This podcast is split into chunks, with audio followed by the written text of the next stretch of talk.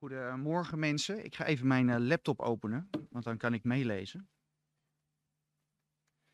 Ehm, misschien goed om uit te leggen, ik ben Timo Gerritsen en ehm, ik ben regisseur bij de EO. Dat is belangrijk om te zeggen, omdat het later in dit verhaal terugkomt. En ehm, ik wil iedereen die kijkt hartelijk welkom heten en heel in het bijzonder Kuno en ook eh, Sim en Jeremy en Cas.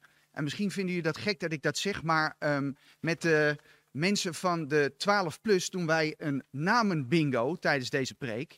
Dus ehm, die gaan nu heel goed opletten terwijl ik aan het praten ben. Um, dus tijdens deze preek zullen af en toe wat namen langskomen. Wij doen ook uh, met de 12 plus en trouwens met de hele tienerjeugd doen we allerlei uh, dingen via de app. Um, dus als jij er nog niet bij zit en je bent tiener, geef je dan even op uh, via de app of laat het even aan de gemeente weten. Dan zorgen wij dat jij in een app komt. En speciaal voor de 12 plus, we doen vandaag de namen bingo en jullie kunnen leuke prijzen winnen. Um, nou, ik ga het vandaag hebben over uh, onderwijs. En toen ik zelf nadacht over het onderwerp onderwijs, moest ik ook nadenken over ja, wat voor ja, christelijk onderwijs ik zelf als um, kind en als tiener genoten heb. En um, ik was ook aan het nadenken over mijn eigen ouders. Hè. We lazen altijd bij het eten uit de Bijbel.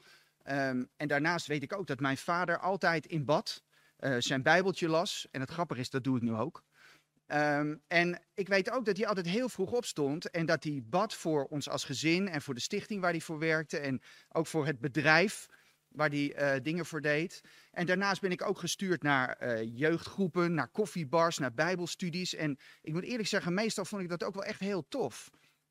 En ik heb daar ook heel goed onderwijs gehad. En um, er waren mensen die dingen uit de Bijbel uitlegden. Er waren mensen die vertelden over wonderen die ze hadden meegemaakt. Er waren mensen die uh, ook eerlijk deelden ja, dat het leven niet altijd even makkelijk is. Dat je soms ook met, met bepaalde problemen in het leven moest dealen. Maar uiteindelijk wezen ze ons allemaal, of mij in ieder geval, allemaal op Jezus. En die mensen die ik ontmoet had, die mensen waarvan ik proefde dat is echt, maakten dat ik uiteindelijk ook die keuze maakte voor Jezus. Dat ik ook voor God wilde gaan. En ook toen ik over onderwijs nadacht, dacht ik ook aan mijn middelbare schooltijd. En tijdens mijn middelbare schooltijd hadden wij een leraar godsdienst. En ik heb later wel eens gezegd um, ja, dat we beter hadden kunnen zeggen, ik geloof er eigenlijk helemaal geen bal van dienst hadden kunnen noemen. Want deze man, ik betwijfel of hij überhaupt in een God geloofde.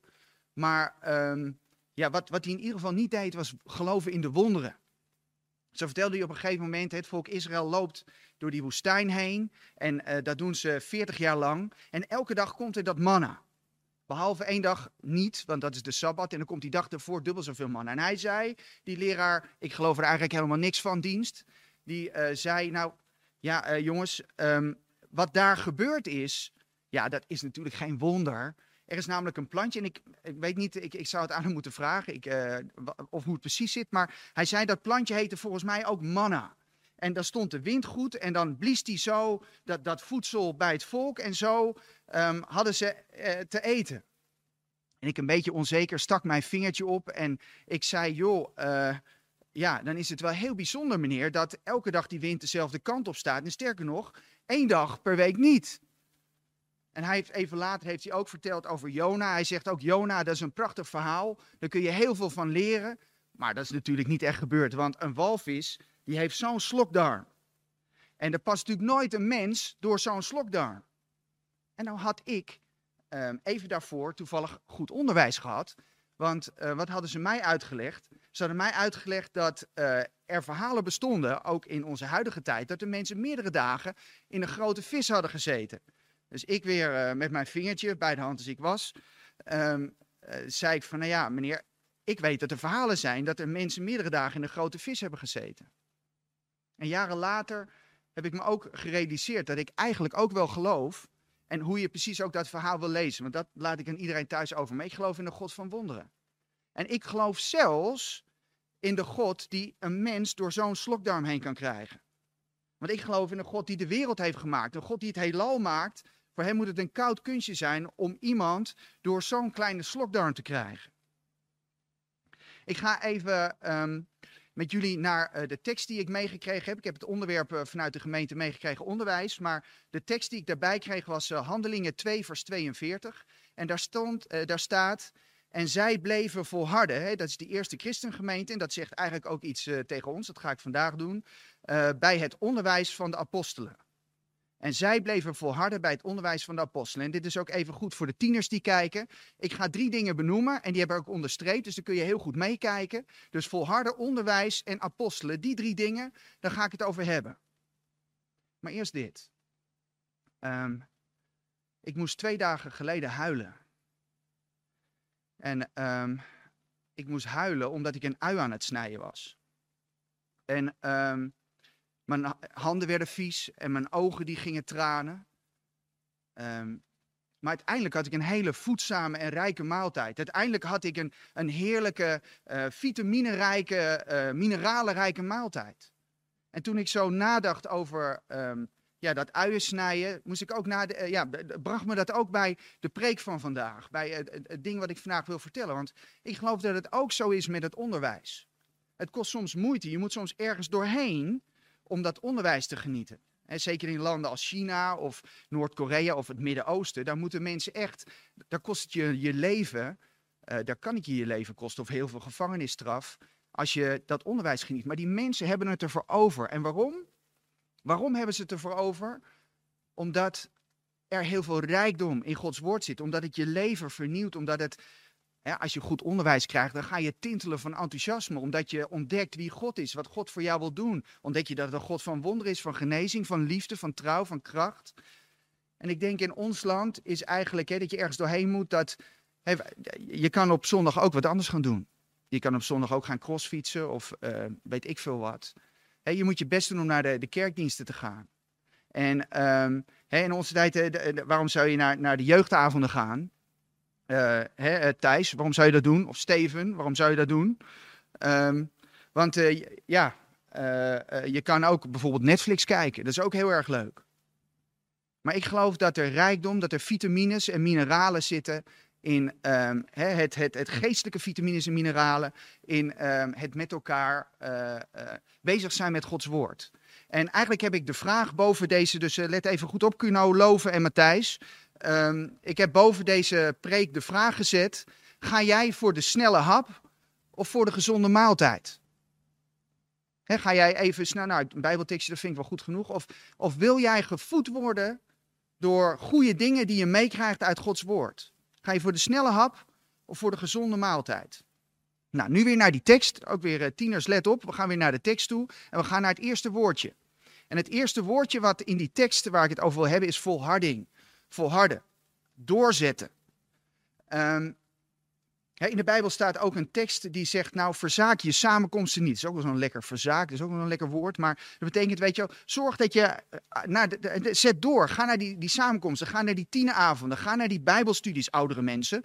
En um, voed je met, met positieve woorden van het internet. Vul je met goede dingen. Volhard. Ik heb ook vrienden die, um, en ook, ook kennissen die op een gegeven moment zeiden van ja, waarom zou ik eigenlijk naar die kerk gaan? Want ik ken die verhalen wel, ik heb ze zo vaak gehoord, ik ben ermee opgegroeid. En de meeste van die kennissen, die zie ik gewoon langzaam afgeleiden van het geloof. Die zie ik hun enthousiasme verliezen. En ik vind het eigenlijk ook niet zo raar. Want als jij in een relatie zit of getrouwd bent of iemand heel leuk vindt en je hebt geen contact met die ander, dan verlies je je enthousiasme. Dan, dan ga je twijfelen. Vindt die ander me wel leuk genoeg? Ben ik wel knap genoeg? En het is heel fijn om regelmatig dat contact te hebben um, ja, met die ander. En ook in je huwelijk regelmatig ja, elkaar te ontmoeten, omdat je daarmee gevoed wordt. Daar, daar krijg je enthousiasme van. Daar word je positief door beïnvloed. En ik geloof ook dat dat belangrijk is. Je kan zeggen, ja, ik heb al zo vaak gehoord dat Jezus voor mijn zonde gestorven is. Ik snap dat nou wel. Maar het grappige is, persoonlijk moet ik zeggen, de ene keer meer dan de ander. Maar elke keer weer, ook als ik weer stomme dingen heb gedaan, dan is het fijn dat ze hier in de kerk zeggen, maar Timo, wat je ook gedaan hebt. Wat je gedaan hebt vorig jaar, wat je gedaan hebt gisteren, wat je gaat doen. Jezus is voor jouw zonde gestorven. En elke keer is dat bemoedigend om te horen dat God van mij houdt volhard, zet door, ga door. En um, als je dat niet doet, namelijk als je niet naar die um, uh, bijeenkomsten gaat, geloof ik, en dat geldt ook voor die vrienden. Weet je, het is niet alleen dat ze dan voor die snelle hap gaan, dat je heel weinig voedsel binnenkrijgt, maar je krijgt geen voedsel binnen. En ik hoef je niet uit te leggen wat er gebeurt als je geen voedsel binnenkrijgt. Ik geloof ook dat je verkeerd voedsel binnen kan krijgen en dan kan je ziek worden. En een goed voorbeeld daarvan is een, uh, een jongen die ik uh, recent um, gefilmd heb. Dat is uh, Bas Volmer. Ik werk voor De Verandering. En Bas Volmer die, um, is geboren in een gezin met ouders die niet geloofden. En zijn beide ouders die waren ongelooflijk druk, waren twee artsen. En um, werkte van s morgens vroeg tot s avonds laat, dropte de kinderen bij de oppas en dan kwamen ze s'avonds de kinderen ophalen. Hadden ze kwaliteit, quality, time, zeiden ze. Dus beperkt tijd, maar dat deden we heel veel leuke dingen. Maar Bas voelde zich niet gezien. En op school werd Bas gepest en Bas was nogal een gevoelige jongen. Dus um, eigenlijk op hele jonge leeftijd al. Uh, let even op, uh, want dit is best wel heftig. Um, en Misha trouwens ook, ook opletten. Um, op hele jonge leeftijd uh, had hij al moeite met het leven, was hij depressief. En ik vond het heel heftig om te horen dat hij, hij was volgens mij een jaar of vier, vijf. Ik ben het even kwijt, want uh, het is al even geleden dat ik het heb opgenomen. Maar hij was een jaar vier, vijf. Dan kregen ze op school een opdracht om um, een spandoek te maken. En Bas schreef op die spandoek, of althans op, op dat voorbeeldspandoek, hè, dat moest je op papier dan zetten, van wat zou je dan op een spandoek willen zetten. Hij schreef op, Bas Volmer moet dood. En nou, toen ik dat voor het eerst, hè, ik krijg dan spullen van de redactie voordat ik dan als regisseur met, ermee aan de slag ga. Nou, ik, brak van binnen dat een jongetje zo jong al dat zegt. En op een of andere manier is dat niet bij zijn ouders terechtgekomen. Want vlak voor de opnames hoorden zijn ouders dat. En die schrokken daar ook van. Die dachten van, oh, ik had nooit geweten, ze waren notabene arts, dat een kind ook depressief kan zijn. Maar Bas was eigenlijk zijn hele leven ongelukkig. En um, ja, waar hij dan ontspanning in zocht, was video's. Uh, videogamen. In gamen. En hij zat heel veel te gamen. Tot, tot diep in de nacht. En zijn ouders die waren bek af van het werk, moesten vroeg opstaan. Dus die hadden niet door dat hij ook op de middelbare school tot een uur of vier s'nachts aan het gamen was. En um, op een gegeven moment ontmoet hij online ontmoet hij ook uh, een jongen. Dat is via zo'n uh, dat je elkaar kan ontmoeten, uh, roulette gebeuren. En um, nou, ze, ze ontmoeten elkaar op basis van het feit dat ze allebei van videogames hielden. En daar hadden ze gesprekken over. En op een gegeven moment hadden ze ook een gesprek over diepere dingen. En David, die vertelde dat hij net tot geloof was gekomen. Dat is de jongen in Amerika die Bas ontmoette. En hij vertelde over Jezus, uh, die van hem hield. En ze hadden zo, daar, daar gesprekken over. En um, waarom vertel ik dit hele verhaal? Omdat ik je wil aangeven dat je soms ook verkeerd onderwijs kan krijgen. En dat kan desastreuze gevolgen hebben. En ik wil je even meenemen naar, en ik hoop dat die video klaar staat, naar een uh, video. Daar kunnen we even naar kijken, naar een klein stukje over Bas, die uh, iets uitlegt over dat gesprek wat hij heeft uh, met David. Op de middelbare school had je wel eens tussenuren en wij gingen dan in de tussenuren naar een website. En op die website gingen wij, werd, word je automatisch verbonden met een andere vreemde die ook op die website zit op dat moment. Maar in mijn uh, vrije tijd thuis ging ik daar ook wel eens naartoe. En op een gegeven moment kwam ik dus iemand tegen. Zijn naam heette, was uh, David. Ik weet niet meer precies hoe het zat, maar we vonden allebei een of ander spelletje leuk. Kwam ik dan achter in ons gesprek. En toen vroeg ik hem van wat vind je nog meer leuk? En toen zei hij nou ik hou van Jezus. En um, dat vond ik echt raar. ik vond het echt een beetje onzinnig. Ik dacht oh wat zielig voor hem. Zeg maar wat, wat naïef. Maar ook wel intrigerend. My initial impression of him was that he was highly intelligent. It was almost hard to believe I was talking to a 16-year-old. Dus dan ga je met hem praten en dan denk je van oké, okay, maar hoe zit het dan met Adam? Bestond hij dan echt? En uh, hoezo kan Jezus uit de dood opstaan? Dat, niemand is toch, dat kan toch helemaal niet? Dus ik dacht, ik moet hem een beetje helpen of zo, zeg maar, om uh, wat meer in touch te zijn met, met hoe de wereld echt is of zo. Want dat gaat nergens over. In mijn vrije tijd, terwijl ik dan aan het gamen was, luisterde of keek ik ook graag naar uh, YouTube-filmpjes van allerlei YouTube-atheïsten. Je had uh, Thunderfoot of The Amazing Atheist of Richard Dawkins. En die maken dan filmpjes over waarom het allemaal niet klopt en hoe de wetenschap uh, alles oh, yeah. weerspreekt. Ik dacht, ik ga datzelfde doen, maar dan met mijn eigen projectje met David. Bus was, you know, he was an atheist and he was definitely antagonistic to Christianity. He was never rude, and he definitely wasn't friendly to Christianity, but he was friendly to me, which I think uh, made all the difference. En hij kon mij heel veel dingen vertellen over het christendom waarvan ik dacht, oh, ik wist helemaal niet dat dit erbij hoorde. Of ik wist helemaal niet dat mensen er zo over dachten. Eh, kortom, ik, ik kwam erachter dat ik veel minder wist dan ik dacht te weten. En dat ik echt wel een toontje lager mocht zingen als het hierover ging. Ehm, ik weet niet of ik weer in beeld ben, maar ik zie wel een lampje branden, dus ik ga lekker eh, praten. Ben ik in beeld, jongens? Ik ben in beeld, oké. Ehm, ja, dit, eh, dit stukje is een, een stukje uit de, de documentaire die ik gemaakt heb over Bas. En Bas die gaat eigenlijk, doordat hij ander onderwijs krijgt, gaat hij anders over het leven, gaat hij anders over geloof nadenken. Nog niet over het leven. Hij had wel zoiets, vertelde hij aan ons, van hey, ik, ik, oké, als die God dan bestaat, nou, laat dat dan maar zien. Kom maar op dan. En ondertussen bleef hij wel depressief, bleef hij wel balen van het leven, bleef hij wel ongelukkig. En op een gegeven moment was dat ongeluksgevoel zo stevig, zo diep, dat hij, um, zijn vader die um, uh, was diabetespatiënt en die had allemaal van die spuiten insuline. Uh, en hij wist, als ik daar maar van genoeg in mijn lijf douw, dan overleef ik het niet. En hij besloot op een avond, diep in de nacht, besloot hij om naar beneden te gaan en um, uh, ja, naar die koelkast te gaan waar de insulinespuiten waren. En met dat hij de trap af wil lopen, hoort hij ping, zijn computer. En het was een heel apart tijdstip. Hij had nooit contact met mensen op dat tijdstip. Ook zeker niet met David. Het was altijd op andere momenten. En daarbij moet ik ook zeggen, David wist helemaal niet, want daar hadden ze het niet over gehad, dat Bas zich zo diep ongelukkig voelde, dat hij depressief was. Bas besloot toch om even terug te gaan naar zijn computer en hij ziet daar een bericht van David. Bas, ik heb het gevoel dat ik op dit moment voor jou moet bidden. Je hebt het gevoel dat het niet goed met je gaat. En Bas wordt diep in zijn hart getroffen dat, dat juist op dat moment dat hij de ultieme daad wil doen, dat blijkbaar God of zo ingrijpt in zijn leven. En uiteindelijk gaat Bas op zijn knieën en zegt: Oké, God, als u er dan bent, kom maar. Kom maar.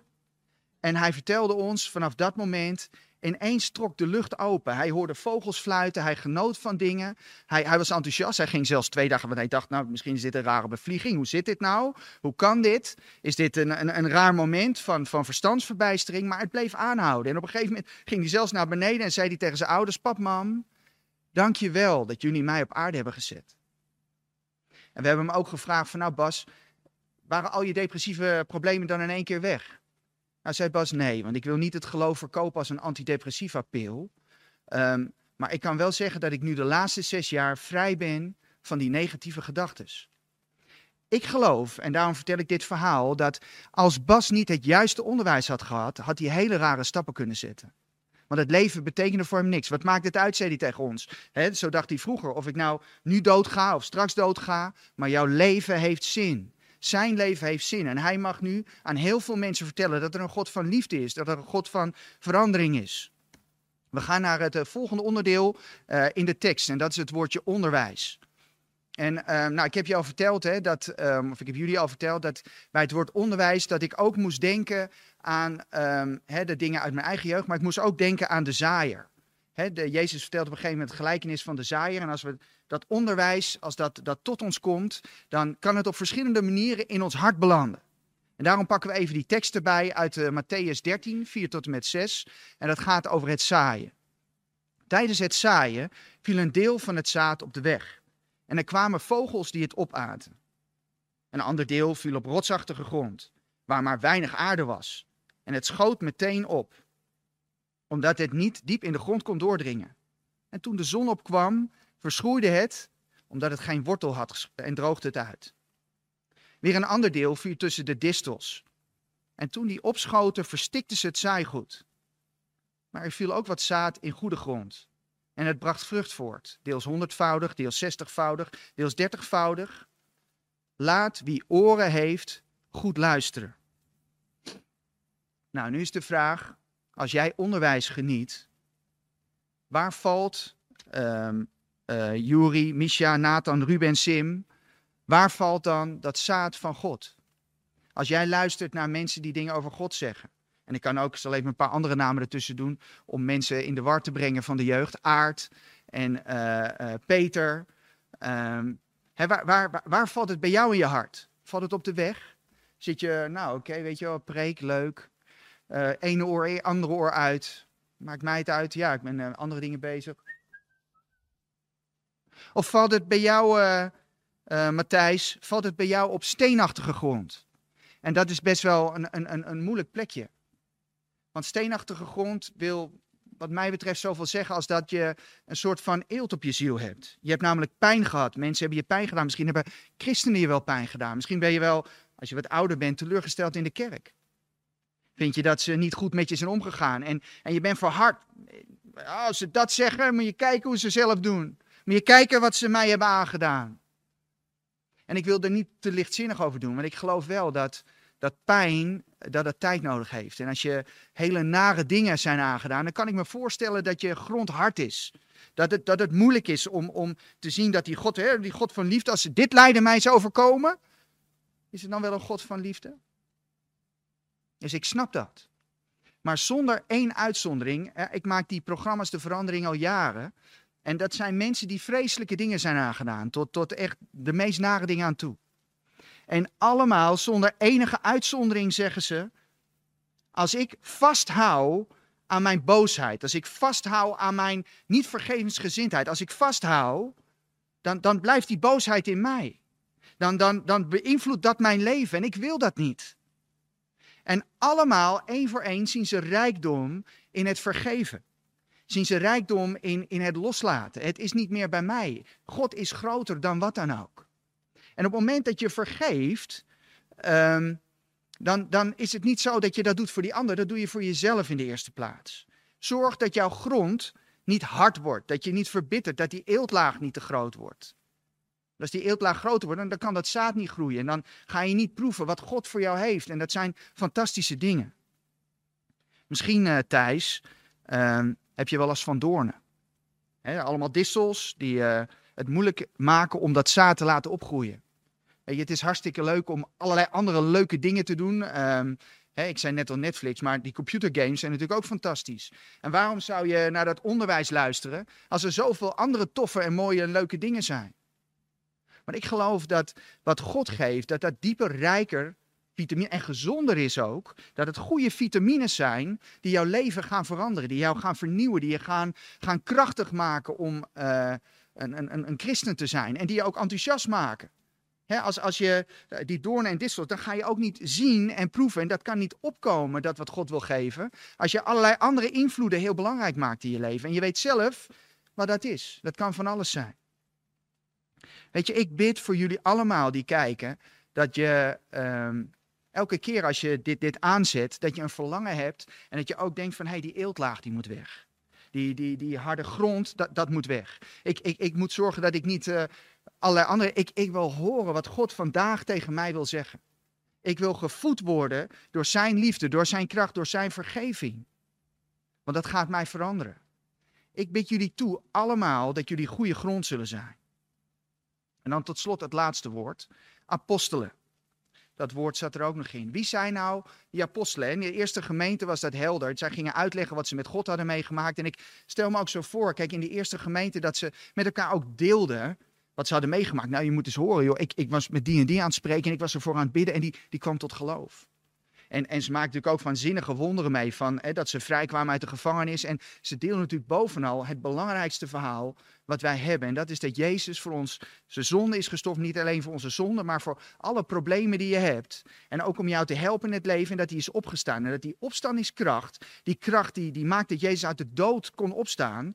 Dat, dat die kracht er is, ook op dit moment voor jou en voor mij. Om uh, dingen te veranderen en te vernieuwen in je leven. En, en dat deelden ze met elkaar. Maar wie zijn nu tegenwoordig die apostelen? En ik liet dat tot me doordringen en ik dacht eigenlijk, zijn wij niet elkaars apostelen? Zijn wij niet allen voorgangers? Weet je, de een is voorgegaan in een bepaald probleem. En die kan mij uitleggen hoe je door dat probleem heen kan komen. Dus als we met elkaar bezig zijn, dan is het tof om te delen wat jij met God hebt meegemaakt, wat jij hebt gevoeld, wat jij hebt ervaren. En, en weet je, ook, ook, ook, ook jongeren en ook ouderen, weet je, deel van wat God in jouw leven heeft gedaan. Deel van de wonderen die God in je leven heeft gedaan. Deel van um, de mooie teksten die, die jou bemoedigd hebben, die jou enthousiast gemaakt hebben. En uh, dan denk ik dat we elkaars voorganger kunnen zijn. En jij ook, weet je, David was dat voor Bas.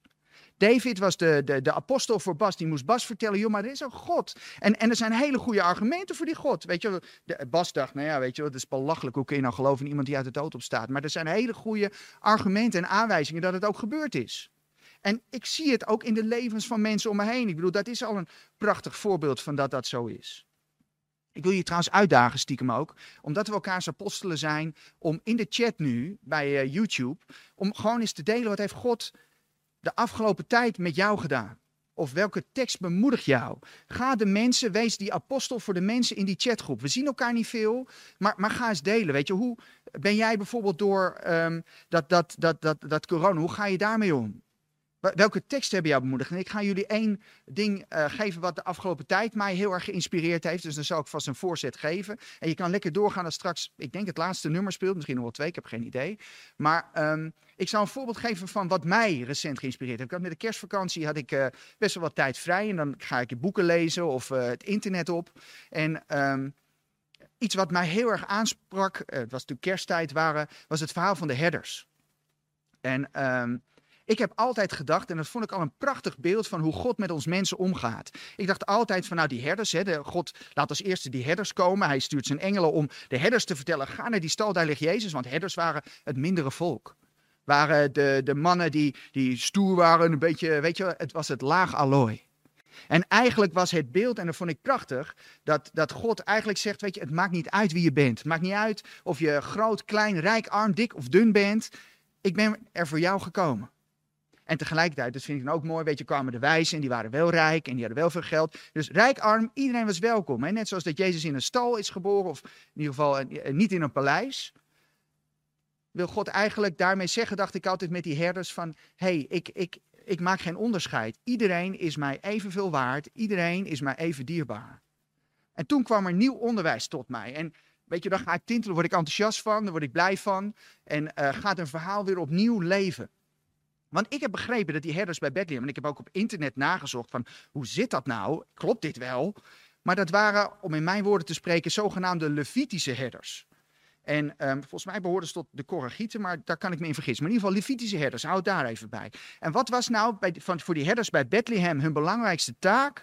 Hun belangrijkste taak was om die, dat offerschaapje, om die te beschermen. Om te zorgen dat dat goede schaapjes waren. Want dan kwamen mensen naar Jeruzalem, dan moest je altijd langs Bethlehem. En dan, dan haalde je daar een schaapje op. En dan was het uh, niet zo van, hey uh, Jeremy, als je dan bij die priester kwam om te offeren, dan ging die niet vragen, Jeremy, wat heb jij fout gedaan, jongen? Of loven. Ik uh, wil even horen wat jij niet goed hebt gedaan. Nee, het enige waar de priester naar keek is, is dat lam, is dat gaaf? Is dat perfect? Is dat lam uh, het, een, een, perfect lam? En eigenlijk um, uh, kwam tot mij een beeld dat die herders gevraagd werden om, hè, die, die altijd moesten toezien op het perfecte lam, die moesten gaan kijken naar het perfecte lam. Naar Jezus die al die offers overbodig maakte. Die in één keer stierf. En al die offers waren meer een soort aankondiging van um, ja, wat God uiteindelijk voor ons uh, gedaan heeft. Um, of wat Jezus deed. Maar zij gingen kijken naar het perfecte lam. En ik vond het een prachtig beeld. En het raakte me opnieuw in mijn hart. Want ik ken die verhalen natuurlijk ook. Weet je wel, dat Jezus voor je zonde is gestorven. Dat Jezus naar de aarde kwam. Maar ik vond het gewoon mooi dat, dat in die beelden uh, God weer heel diep in mijn hart kwam van, joh Timo, ik, ik ben dat perfecte lam. Ik ben voor jou gestorven, ik ben voor Nathan gestorven, ik ben voor Ruben gestorven, voor Sim gestorven, voor Luca gestorven, voor Thijs, voor Steven, voor Cas, voor Jeremy, voor Kuno, voor iedereen. Voor David, voor iedereen, voor Andrea, voor iedereen, ook voor jou. Als je zit te kijken, hij is voor jou gestorven. Mensen, onderwijs, goed onderwijs is belangrijk. Ik uh, ga afsluiten met een uh, gebed en dan geef ik de dienst weer over aan uh, de dienstleiding. Lieve Vader in de hemel, dank u wel dat u de God bent van het mooiste onderwijs wat er is, Heer. U geeft ons een, een voedzame, vitaminerijke, geweldige maaltijd, Heer. En ik wil vragen, Heer, wilt u in de harten van de mensen komen, Heer. En, en geef, Heer, dat ze al die verschillende eeltlagen en, en harde grond, Heer, dat ze daar eens naar gaan kijken, Heer. Zodat het, het voedzame van wat u wil geven, dat ze dat uh, kunnen ontvangen. En tegelijkertijd, Heer, bid ik ook. Heer, dat de mensen thuis ook um, zelf voedzame maaltijden gaan aanbieden aan de mensen die uh, om hen heen zijn. En ook aan de, de ouders, aan hun, hun kinderen, aan hun tieners. En de tieners weer aan, aan hun eh, vrienden. Vader God, dank u wel dat u die grote God bent die geweldige dingen heeft gedaan, Heer. En dank u wel dat u al dat moois voor ons heeft, Heer. En dat ons een geweldige toekomst voor ogen staat. In Jezus' naam. Amen. Tot slot de laatste sheet, want ik hoor de muziek al. En de laatste sheet is, en dat doe ik ook omdat ik aan de tieners wel eens heb gevraagd: wat heb jij met God? Wat heb jij met God? En wat doe jij in het dagelijks leven met God? En um, nou, sommigen die lazen wel eens uit hun Bijbeltje. Nou, dat vind ik heel tof. En we hebben ook, een van de challenges was ook dat we met de tieners een week lang stukjes uit de Bijbel met elkaar hebben gelezen en daarover praten. Um, maar er waren tieners die tegen mij zeiden, in ieder geval één, die zei, ja, ik, ik doe wel iets met God, dat is bij het eten. En ik zeg, nou, wat doe je dan bij het eten? Nou, hij zegt, dan, dan um, zeggen we, Heere, zegen deze spijzen, amen. Dat was zijn contact met God. En ik zeg, doet het je ook iets? Hij zegt, nee, eigenlijk niet. Dus ik zou ook ouders willen oproepen. Weet je wel, ga jij, en ook persoonlijk, ga ik voor de snelle haf, of wil je een voedzame maaltijd, maar niet alleen eten, maar ook aanbieden. Dank u wel.